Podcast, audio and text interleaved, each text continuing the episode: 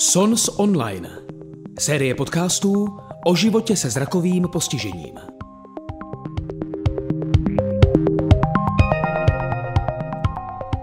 Vítám vás u dalšího rozhovoru projektu Sons Online. Dneska jsme se sešli v prostorách ostravské odbočky Sons a moje pozvání přijal fotograf Lubomír Pavelčák alias Licho Očko. Luboši, vítej. Děkuji za pozvání. Všechny zdravím.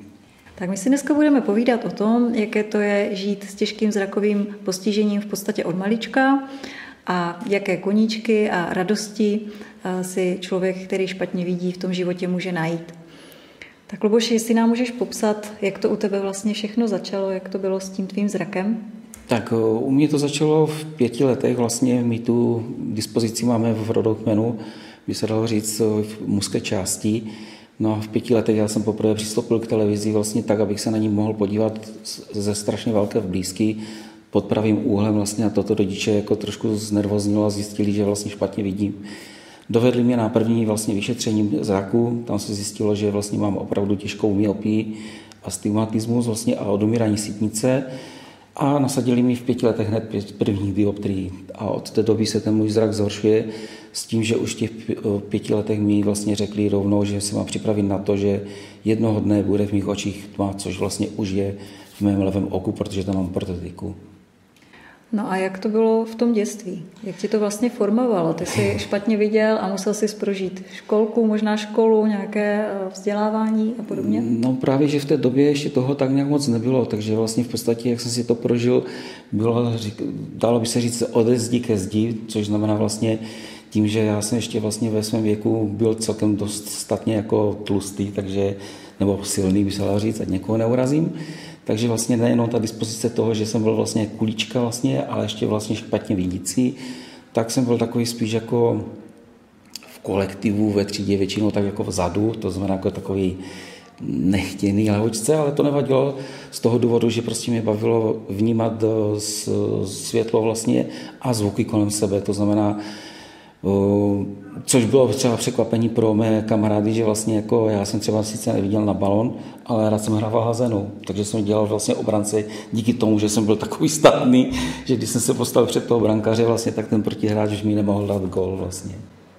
No a jak, jak potom pokračovalo třeba tvoje vzdělávání do budoucna? Vzdělávání, tam to bylo taková sranda, celkem boj, protože vlastně člověk jako většinou, když chtěl vysvětlit, že opravdu nepřečteš vlastně to, co, to, co je na tabuli napsáno, tou křídou nebo v těch knížkách vlastně, tak většinou to brali jako, že to je jako nějaká vymluva.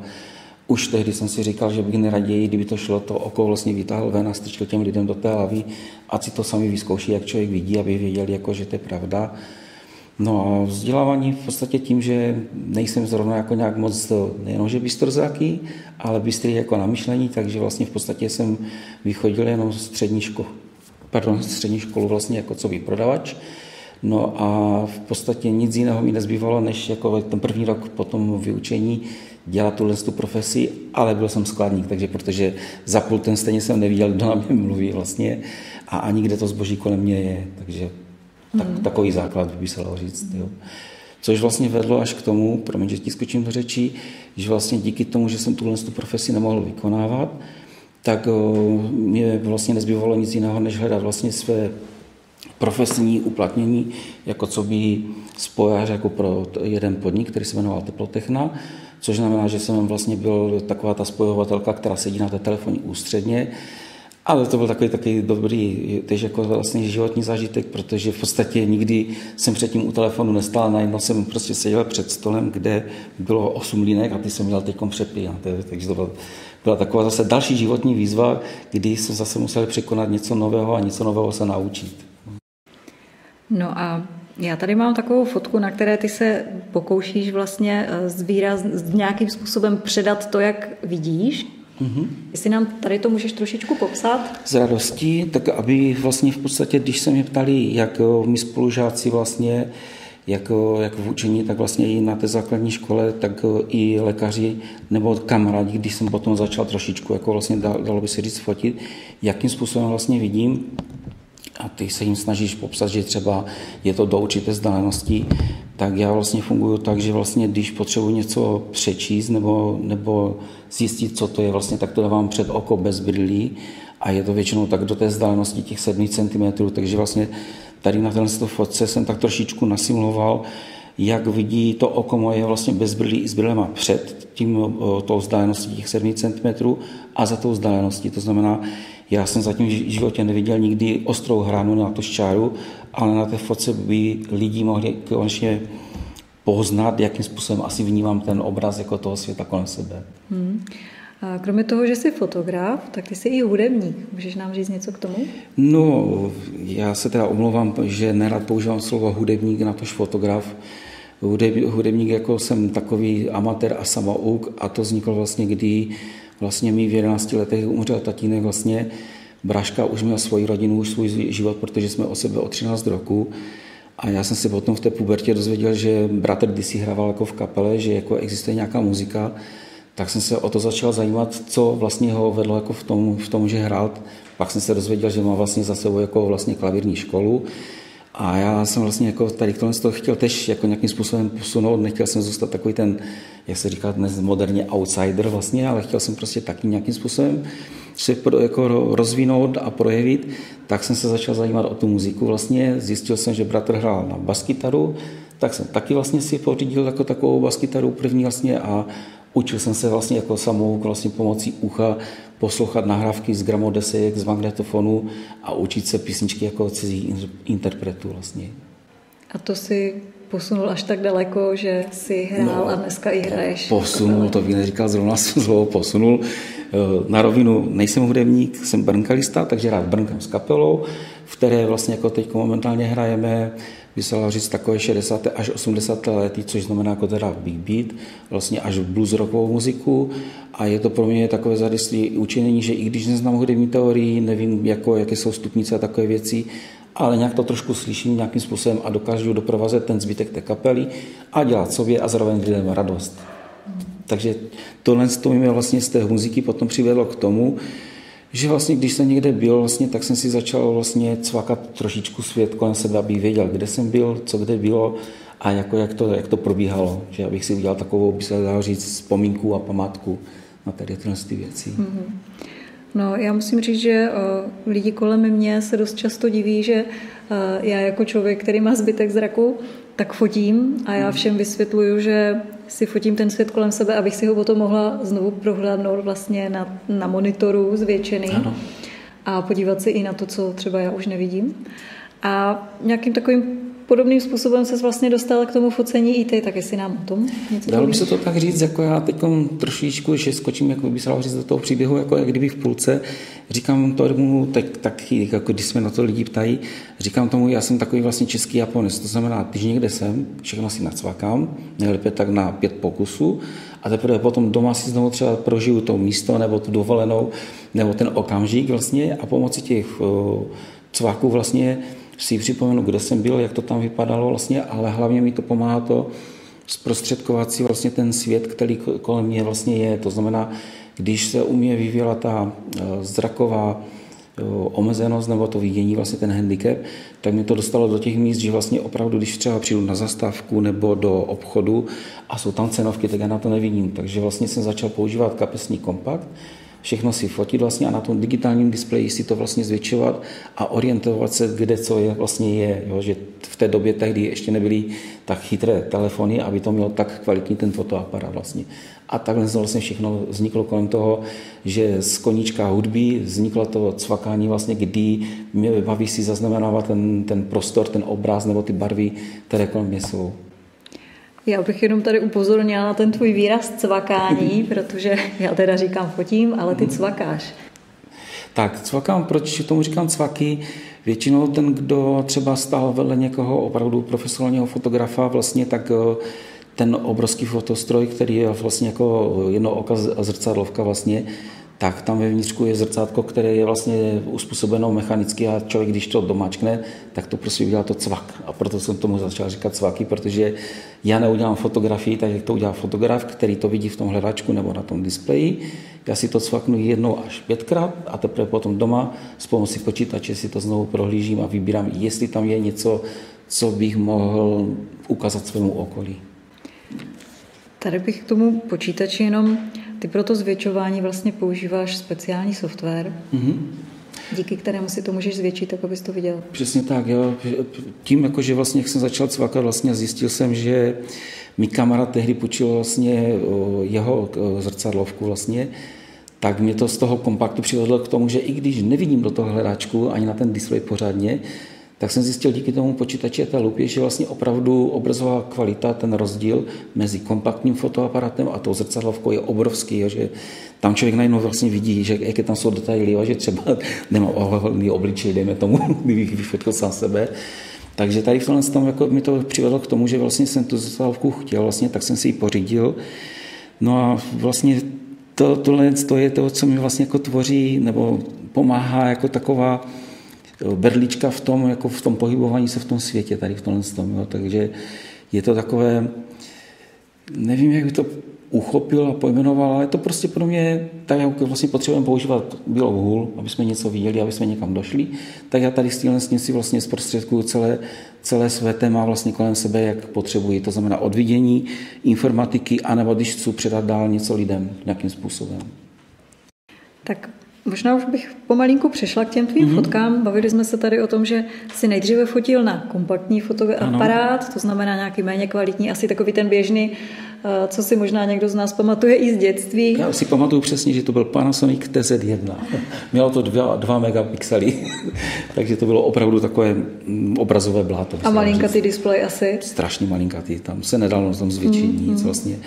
A tady jsem ti vlastně ani neodpověděl k tomu, že vlastně v podstatě díky tomu, že když používám tu zrcadlovku, což jsem zabloudil v tom témat, omlouvám se vám a divákům, že vlastně používám speciální software, vlastně tam, kde člověk vlastně už pracuje vlastně s digitální zrcadlovkou, tak se to fotí jako do souboru RAV, což sice posluchače nemusí zajímat, ale ten program speciální, který na to používám, na to zpracování těch fotografií, tak má v sobě digitální lupu, která má až těch 400% toho zvětšení, což mi vlastně potom pomáhá na tom, na tom displeji zvětšit tu fotku do toho detailu, abych viděl, jestli třeba hra na toho kostela nebo, nebo té lodě nebo čehokoliv, jestli je ostrá nebo ne, jestli ta fotografie opravdu stojí, aby ji člověk někde ukázal, na tož potažmo jenom rodině, že někde u něčeho bylo. Mm-hmm.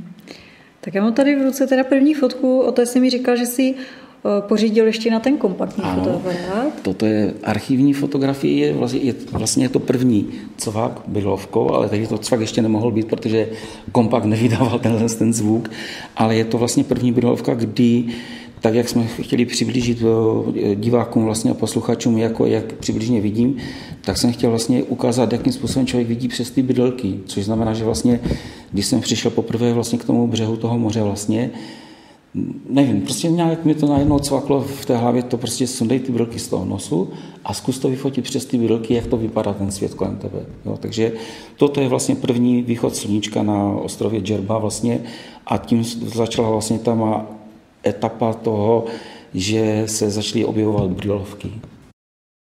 Já musím říct, že to jsou krásné a zvláštní fotografie. A když jsem kdysi dávno viděla tu první fotku, tak mi to přišlo úžasný nápad vlastně vyfotit ten svět přes ty brýle. Je tam ta část, kdy je to opravdu ostré a kolem rozmazané. Tak jsem si říkala, že jako geniální mě to v tu chvíli přišlo. Tady mám další fotku, to je z Frýdku místku, je to kostel navštívení Pany Marie. Ano. Toto už je vlastně opravdu cvak, protože to vlastně jsem si tehdy konečně mohl pořídit svou první zrcadlovku, kterou vlastně jako do, do, do dneška vlastním. A je to vlastně taková taky další inspirace, že když jsem si říkal vlastně, když jsem fotil to moře, tak to bylo vlastně vodorovně, že tady jsem si říkal, prostě zkusím to vyfotit na výšku a s tím, že aby lidi tady, tady v tomhle tom vlastně záběru viděli nejen ten kostel, ale to, že když má vlastně v těch skličkách vlastně 18 dioptrií a 4 cylindry, tak jak to sklo díky tomu svému zakřivení dokáže vlastně pokřivit vlastně vidění toho obrazu. To znamená, jako, že ten obraz pro nás, jako, kteří máme tyhle ty handicapy, není pokaždé úplně rovný, nebo, nebo dalo by se říct jako eh, reálný, ale pro nás zatím sklem je vlastně ten svět pokroucený, by se dalo říct, pokřivený. Jo. Takže tady tohle to byl takový, takový zajímavý pocit tady tohohle sfocení, protože vlastně tehdy jsem furt uvažoval, jak tam dostat nejenom ten kostel, ale zároveň jak se vyhnout těm vločkám, protože to je vlastně foceno během chumelenice trošičku. Je to vidět i na těch sklech, jako kdyby se na to diváci zadívali pořádně. Ty jsi říkal, že tu fotku si cvakneš vlastně vždycky několikrát Přesně a tak. pak teprve vybereš Většinou tři až pět pokusů a teprve doma díky tomu speciálnímu softwaru a té lupy, která tam je vlastně, je 400%, teprve potom tam hledám, jestli to je opravdu ostré a jestli tam v tom záběru je to, co jsem tam chtěl dostat tím pocitem. máme i štěstí, že tam zrovna není nějaká vločka, dá se říct. že Je tam na tom jednom skle, ale musí Není se pozor... No, není přes celou naštěstí, musí se to pozorně hledat. Tak, tady mám další fotku, ta je z Ostravy, eh, Síkorův most. Tak děkuju za podání. Tak, Sikorův most, že vlastně tím, že v podstatě je člověk jako, že zarputilý Ostravák, ale je Ostravák vlastně a zná trošičku tu historii toho mostu a traduje se teda jako ta, ta historka, že vlastně Miloš se snažil ten most vlastně zachránit proto, aby nás mohli osvobodit a nebyla už konečně ta druhá světová válka, tak v podstatě sám obětoval svůj život, že vlastně ten most zachránil tím, že přestříhal ty dráty vlastně toho mostu. Nevím, jestli to říkám úplně přesně správně, to určitě bude někde v těch historiích jako napsané. A já jsem právě díky těm svým brilkám jsem si říkal, když mám vlastně sice jenom jedno oko, proto si říkám lichoočko, ale mám na tom nose ty dvě sklíčka, tak bych chtěl zkusit vymyslet takovou kompozici, že abych dostal do toho jednoho sklíčka, které je vlastně vlevo, toho Miloše, což je vlastně ta socha, která tam je na tu počest za tu jeho památku a zároveň do toho pravého skla, abych dostal vlastně ten most. Takže je to taková z mé strany, by se dalo říct, podsta tomu Milošovi, že nám ten most zachránil, vlastně tím pádem nás mohli jako osvobodit a zároveň, aby tam byl vlastně i ten most. Toho Takže si to tak hezky propojil. Dalo by se říct, jako tehdy vlastně by se říct o, o, tím, že vlastně, jak říkají po, profesionální fotografové, že prostě mám se držet jako nějakých o, jejich pravidel, že fotka musí být na třetiny, má to mít takovou a takovou kompozici, tak díky tomu, že člověk vidí jenom tím jedním okem, vlastně oženou středem té sítnice, protože zbytek odumírá postupně, tak jsem si říkal, zkusím vytvořit takovou svoji kompozici, jak to vidím vlastně já, jak to vnímám. No a teď tady mám takovou sérii fotek, kdy se dostáváme k nějaké tvé intuici, kterou ty používáš při tom focení. Dalo by se říct. Mám tady první fotku moře. Děkuju. Tak tady máme takovou vlastně fotografii, kdy já rád na tom, když jsem vlastně u moře, vlastně tak rád chodím prostě na východy sluníčka, protože se mi se líbí to spektrum barev, které se vždycky objeví nad tím horizontem toho moře, když to sluníčko vychází. No a takže vždycky chodím za tmy vlastně, přijdu na ten, na ten kraj toho břehu vlastně a čekám, odkud se to objeví vlastně ten východ toho sluníčka a jak se budou měnit ty barvy. No a v ten den jsem prostě měl takový pocit, že se mnou na té pláži vlastně někdo je, takže postavil jsem si stativ, chtěl jsem si poprvé v životě vyzkoušet fotit na dlouhý čas, abych měl ty vlny vlastně jako rozmazané. Nachystal jsem si vlastně jako ten, ten čas toho režimu těch 30 vteřin vlastně. Vymyslel jsem si přibližně, jako kterým směrem asi to sluníčko bude vycházet, takže abych ho měl víc vlevo. No a když jsem tu fotku pořídil, tak furt jsem měl ten pocit, že se mnou někdo je, jak kdyby mě někdo hlídal. No a až když jsme potom přijeli domů vlastně a pořádně jsem tu fotku mohl po, zvětšovat vlastně a zpracovat, tak jsem si všiml, že tam jsou takové dva krásné obloky, které se vymýkají tomu pohybu toho moře, což mi potom připomínalo to, že jak kdyby tam se mnou na tom břehu byl anděl, že mi to připomíná andělské křídla. A aby jsme to mohli vlastně divákům a posluchačům vysvětlit, tak tady máme potom další takovou fotku, že teď s dovolením to moře trošičku vylijeme a tady, když se ty diváci do toho zadívají, tak uvidí, že vlastně v podstatě takhle prochází silueta toho těla a vidíme na levo a napravo vlastně ty andělské křídla, které udělali ty krásně ty dvě vlny díky tomu dlouhému času. Takže se tam měl vlastně tady toho svého strážce. Tak. Tady mám další fotku, musím říct, že ta opravdu mě okouzlila a jako je asi jedna z mých nejoblíbenějších tvých fotografií. Je opravdu kouzelná. Tak jestli nám povíš něco k ní. Tak tady tahle ta fotografie no, z vašeho pohledu, z mého jako cvak, ta vznikla vlastně ta dovolené v Egyptě a to bylo při příležitosti, kdy s kamarádem, vlastně, který tam byl jako na té dovolené, jsme si řekli, že bychom se chtěli podívat za hranice toho rezortu, protože v Egyptě tam je zakázáno opouštět ten rezort, tak jsme si řekli, prostě půjdeme se podívat podél břehu toho, toho moře, té pláže, vlastně směrem dál. Takže prošli jsme kolem těch lidí, tam většinou to vždycky hlídají vojáci a vlastně jako policajti vlastně na, ten, na tom konci toho, toho rezortu. Tak jsme jim vysvětlili, že se jdeme podívat, tak oni nám to dovolili. No a pro mě je vždycky problém ten, že vlastně jak sníh, tak moře vlastně, když je strašně ostré sluníčko, tak mi to udělá vlastně bílou stěnu před tím okem. Takže jdeme s tím jarem právě podél toho břehu a tam rostly vlastně mangrovníky, takže vlastně vždycky bylo vidět jenom takový černý, taková černá kopule. A já říkám Jarovi zase pocit, říkám, Jaro, někdo nás sleduje, někdo se na nás dívá. Říkám, nejsou to náhodou ti policajti za náma? On říkal, ne, ti vůbec ne. Tak jsme šli pořád dál podle toho hoře a říkal, pod tím mangrovníkem někdo sedí, je tam mává silueta. Říkám, dobře, tak tam zkusíme dojít. Tak jsme došli blíž k té, k té postavě. No on říká, sedí tam paní, prodává turistům korálky prostě, jo tak eh, měl jsem naštěstí sebou pana fotostroj, že, protože bez brýlí, jako, jak říkám panu fotostroj, se nepohybuju jako mimo rezort, tak jsem té dámě jako prostě ukázal gestikulaci, jestli ji můžu vyfotit, jakože jsem to na ní namířil. Ona ukázala moment, protože byla odhalená vlastně, tak si ní zahalila zpátky do toho šátku, protože oni nesmí mít odhalené ramena vlastně a líce nějak moc. No tak jsem si ji párkrát vyfotil, Trošku to byl problém, protože tím, jak ona seděla v té tmě, tak jsem musel přenastavit tu expozici toho, té fotky.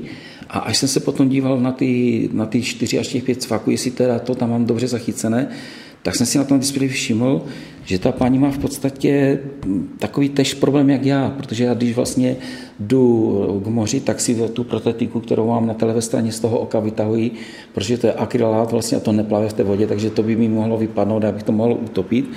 Všiml jsem si teda, že vlastně má takovou tu špírku, jako jak kdyby tam neměla to oko, tak když jsem se k ní přiblížil a ukázal jsem jako jak ta fotka vypadá, že tam není nic takového, kde by měla ona odhalené ta ramena vlastně, tak jsem prostě vzal a trošku jsem popotáhl ty svoje brilky takhle z dolu, aby ona viděla, že tam prostě taky nemá oko, že tam tu škvírku. Tak bylo vidět na ní, že se zarazila a jenom pokynula hlavou, že asi pochopila, že taky nemám ten osud jako lehký nějakým způsobem. Jo. Takže pro mě tady ta fotka je ještě silná i v tom, že když se do ní člověk pořádně zadívá, přivedla mě na to moje přítelkyně, že vlastně v té osobě vidíme dvě tváře. Jo? Vidíš tam i starou osobu, i mladou osobu. Ale každý si to už potom musí najít sám, protože někdo to vidí od tu přes oči. Jo? Ale říkám, nejhorší na tom bylo to, nebo nejhorší, nejzáměrnější na tom bylo to, že vlastně asi 4 až 5 dnů jsem neuměl z hlavy, když jsem chtěl usnout, odbourat ten její obličej. Furt jsem viděl v ní takovou tu vědmu, která ti chce něco jak kdyby sdělit. Jo? Už díky tomu osudu, že vlastně ona měla tu škvirku v tom oku, tak jak já vlastně. No musím říct, že je to velmi zvláštní. Ty jsi mi tady dal ještě svoji vlastní fotografii, jak vlastně to máš bez toho oka mm-hmm. a pro mě je to úplně jako až kouzelné, takové mystické, že dáma, která nemá jedno oko, si ano. přitáhne fotografa a takhle se spojí ty dva osudy těch dvou lidí. Přesně tak a to, to, to je právě na tom ta síla toho, že člověk jo, jo, v podstatě tam, kde nedohledne nebo nevidí, dejme po, jako na to, myšleno pod ten mangrovník, že mě přitahal ten pocit toho, že nás někdo sleduje vlastně a s tím, že vlastně je tam nějaký taková ta symbioza toho osudu, by se dalo říct, jako tak v tom. Je to zvláštní. Takže tady, jako, tak jak říkám, prostě tady prostě používám jako pocity, že někdo se na tebe dívá, nebo někdo za tebou je, nebo, nebo něco se kolem tebe děje a že by se člověk měl porozhlednout nebo poprosit někoho, ať ti to vysvětlí, tak tímto způsobem vlastně používám tím, že trošku brnkám jako na tu baskytaru, takže prostě používám i sluch. Jo. To znamená, že když mm. jsem třeba měl tu možnost jako fotit jako ptáky vlastně za letu, tak používám to ucho z toho důvodu, že ten pták, jak letí, tak slyšíš jako pohyb toho těch mm-hmm. křídel, že je toho peří. Takže vlastně potom při tom focení už se pohybuju za tím objektem, odkud kam se mi pohybuje. Jo. Takže měl jsem to štěstí, že mi jednou vzali právě i na automobilové závody, což je vlastně velký kravál, takže tam už jsem se fakticky pohyboval vlastně fotoaparatem za tím zvukem. Takže jako, je to pro mě výzva, jsou situace, kdy nefotím jako portréty, protože na toho člověka nevidím, tím, že nevidím vlastně svoje prsty ze 7 cm, tak nevidím na miminku toho člověka, jestli se směje, jestli má veselé oči. Jo? Prostě nedokážu do toho portrétu zachytit tu, tu jeho emoci, což možná tady u té paní se nám možná tehdy povedlo trošičku. Jo? No a když se bavíme tady o tom sluchu, tak tady mám jednu fotografii, kterou si taky díky tomu, že si zapojil sluch, pořídil. To je další má oblíbená fotka. Mm-hmm. Moje taky.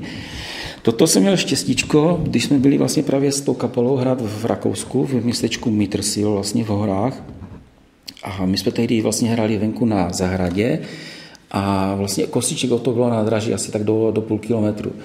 No a teď vlastně chystáme ty věci, zapojíme ty káble vlastně kolem, kolem sebe, všechno to, a to máme nachystané. A slyším klasický specifický zvuk parní lokomotivy, jak píská ta pištěla. Tak si říkám, jako to je zvláštní, jako tady jsem viděl dvakrát projet vlastně jako uh, elektrickou železnici a najednou tady slyším jako starou lokomotivu. Tak jsem se klukům omluvil, že jako beru foťák a že běžím na to nádraží se podívat, co to je vlastně tak říkali kluci v pohodě, vidíme, že už máš jako to svoje nachystané, vlastně tak utíkej, jako, ať, ať to jako vidíš, co to je. Nás to taky zajímá, protože oni museli chystat dál. Tak jsem to byl na to nádraží a měl jsem to štěstí, že tam opravdu přijela vlastně e, souprava vlastně se starými vagónky vlastně a s tou parní lokomotivou. No a úžasné na tom bylo právě to, že jsem měl to štěstí, že on zrovna právě tu lokomotivu připravoval k té, té soupravě těch vagónků, které byly taky vlastně jako retro. No a podařilo se mi tu lokomotivu fotit velice krásně z toho důvodu, že vlastně byla tam nádherná obloha, protože v horách vlastně krásné mraky, vlastně to všechno. No ale co bylo ještě krásná pointa tady k téhle fotografii, když jsem to potom vypravil tomu kamarádovi, který nás tam do toho Rakouska pozval, tak on říkal, ano, tady jezdí ta lokomotiva, která se tvaří, že je parní, ale ona parní není, ta para vyrobí jenom prostě ten kouř vizuální plus to pískání, ale celá ta lokomotiva jede na elektřinu, že Rakušané si vlastně šetří tu svoji zelenou přírodu, aby měli krásnou potom fialovou kravičku milk. Že? no a tady mám fotku, kterou mám taky moc ráda. Je to vlastně tak, životní utopie. ano, je to, je to v podstatě utopie mého pohledu na svět díky těm brilkám, když to takhle vezmeme, jo, díky tomu nevidění. Je to opět Egypt vlastně jeden z oblíbených hotelů, který v podstatě mám taky díky tomu svému handicapu nachozen vlastně a vím, kde, kde kolik kroků potřebuji ujít a kde jsou jako nějaké schody. No a jak říkám, rád chodím prostě k, každé ráno na východ sluníčka, protože nikdy nevím, kdy to slunko uvidím naposledy, že? a je to jedno, jestli východ nebo západ, ale každé to ráno prostě jdu k tomu břehu, baví mě, jak, jak jsem říkal, už sledovat to spektrum těch barev, jak se to mění vlastně Ono je to po každé jiné vlastně nejenom kvůli toho, kde ten člověk v tom Egyptě vlastně je, ale i v kterém měsíci. Jo. Takže ty spektra jsou od žluté až po oranžovou, až po takovou skoro do zelenkavá, aby se dalo říct, tu, to, toho, té barvy toho sluníčka. No a tady se mi právě líbilo to, že když jsem šel takovým nadchodem vlastně jako nad, nad, tím, nad tou pláží, tak jsem si všiml, že po pravé ruce je bazén a že vlastně v tom bazénu je napsaný vlastně v té mozaice název toho hotelu, sice ne celý, protože ten hotel se jmenuje Utopia Beach Club, ale že tam je napsané Utopia. Tak jsem si říkal, to by bylo geniální jako snímek z toho důvodu dostat do těch brýlek ten bazén, nechat tam ten východ toho slunka, ale mít tam napsané to slovo Utopia, aby to takhle vzniklo. Ať to je takový utopistický pohled na svět. Takže to se evidentně povedlo. Myslím no a tady, si, tady mám ještě Poslední z řady našich fotografií z okolností je to vlastně fotografie eh, katedrály Božského spasitele, která je přímo tady naproti. Tak jestli ještě tady k té nám řekneš, je to jedna z nejnovějších tvých fotografií? Ano, je to vlastně letošní fotografie a už ho slyšíme spasitele vlastně, jenom krásně do toho hraje a potvrdil nám tu pravost, tak máme kichnutí.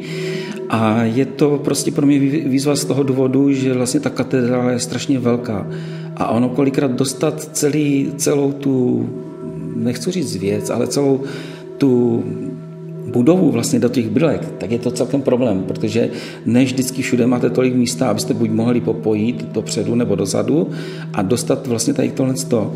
Zároveň je to pro mě taková symbolika, že vlastně tady častokrát kolem toho procházím a mám tady tohle tu budovu strašně rád. A proto jsem ji chtěl, dalo by se říct, tak jak tomu Milošovi, zdat to, ten hold vlastně, že jsem ji dostal do těch svých bydlek. Tak se nám to hezky povedlo trefit se i do těch zvonů. tak jo. A já bych řekla, že jako když se bavíme nejenom tady o tom focení, ale tak celkově, že působíš takovým veselým, spokojeným, pohodovým dojmem, a jak se ti to vlastně povedlo, protože ten život s tím zrakovým postižením není vždycky jednoduchý, víme to všichni, ale nějakým způsobem jako bych řekla, že to by se povedlo do toho života dostat tu radost. No, je to takhle na, na rovinu, nebudu lhát, je to někdy boj, někdy, kdyby to šlo, tak bych i sám sebe, tak jak mobil má že tlačítko off-on, tak bych taky sebe nejradši vypnul, abych ty lidi kolem sebe neotrahoval, protože třeba někdy mi je jako opravdu ovej, ale uh, v podstatě člověk, tím, že jsem vlastně v roce 2006 musel postupit tu operaci, kdy mi museli vzít vlastně to levé oko, protože by mi přestalo fungovat i to pravé vlastně, tam by došlo rychle k tomu umrtí té sítnice, tak eh, mi trvalo tak toho půl roku, tři čtvrtě roku, než to člověk v té hlavě zpracoval, že není přece jenom konec světa, jo? že neznamená to, že když budu mít vlastně jako jenom jedno oko, že to neznamená, že ještě tím okem dalším nevnímám to, co kolem mě je, to stejné vlastně tak, jako, jak s tou hudbou, že vlastně najednou člověk najde takové, někdo tomu může říct berlička, ale pro mě to je takové vlastně překonej to, co tě vlastně omezuje. Jo? To je právě tady tohle to cvakání, kdy já vím, že, jak jsem říkal, nevyfotím portrét, nevyfotím makro, ale furt je to pro mě taková ta výzva, zvedni se, zvedni tu dupu z toho gauče, zajdi udělat něco, prostě vyzkoušej. Tak říkám, třeba tehdy bych nikdy nevěřil, že budu fotit ptáka v letu, nebo že se mi podaří vyfotit, dejme tomu, závodní auto na, na té dráze, ale prostě je to o tom, se nezlomit sám nad sebou, ale najít tu sílu v tom, že to, co mě omezuje, mě může prostě kolikrát posílit. A může mě to dovést k něčemu takovému, že najednou z toho můžou vzniknout cvaky, které jsou přes brilky. A ono se to kolikrát i líbí. Tak já myslím, že se to líbí, řekla bych, že je to docela i žádané, protože ty nejenom, že eh, svoje fotografie v rámci festivalu Dny umění nevídomých eh, po celé České republice vystavuješ eh, díky vlastně odbočkám Sonsu, tak ty máš samozřejmě i zájem z jiných okruhů. Teď vlastně vysí tvoje fotografie v Kopřivnici, v městské knihovně. Teď před tebou je i nějaký velký projekt, jestli k tomu nám něco řekneš? No, byl jsem osloven vlastně tady v podstatě galerii venku, jako Ostravskou, kdy, kde mi nás mělo vystavovat šest, jako, teda oni jsou fotografové, já jsem cvaklista. a v podstatě byl jsem jako osloven v tom, že vlastně jako oni chtěli pojmout tady tuhle výstavu tím způsobem, že jak vlastně ti fotografové vlastně plus jako já cvakalista, jak vnímáme naši Ostravu svým pohledem přes ten hráček toho fotoaparátu. Takže já, pro mě to je strašně obrovská čest, že tam můžu jako mezi těma lidma být, protože jsou to lidi študovaní a lidi, co to študují vlastně a jsou to profecí. A to prostě jako já, jako obyčejný um, amatér samou vlastně a ještě tady s tím, s tím handicapem můžu stát potom teda. Jako budou mé fotky vyvěšeny vedle nich, jako vlastně, tak je to pro mě obrovská čest. Uvidíme, jak to dopadne. Tak jo, tak já ti budu přát, aby se tvoje fotky líbily i dál, aby ti eh, tvé cvakání přinášelo eh, radost, aby si jich měl velkou spoustu krásných. Eh, vím, že máš i nějaké webové stránky, kde je možné si prohlídnout další cvaky. Ano, jsou. Jsou to vyloženě jednoduchá adresa. Jsou tam dvě O, takže lichoocko.cz. Tam jsou vlastně odkazy jak na cvaky, jak na celý ten příběh, plus to, že tam dáváme informace, kdy, kde bude co vystavené vlastně, nebo i zpětně, kde co už bylo vlastně, tak aby si lidi mohli zorientovat, kdyby, kdyby měli zájem tak my určitě přidáme ty odkazy a taky pod video děkuju. a na Facebook, aby kdo bude mít zájem, se mohl podívat ještě dál. Tak já ti moc děkuji za rozhovor, jsem ráda, že jsi se zúčastnil a že jsi byl ochotný sdílet ten svůj život. Děkuji, já děkuji strašně moc za pozvání i Sons o, o pobočce Ostrava, že nám umožnili zde ten, ten rozhovor natočit. Tak jo, tak děkuji. Není zač. To byla Sons Online. Náš pořad najdete ve všech podcastových aplikacích a na našem webu. Těšíme se na slyšenou.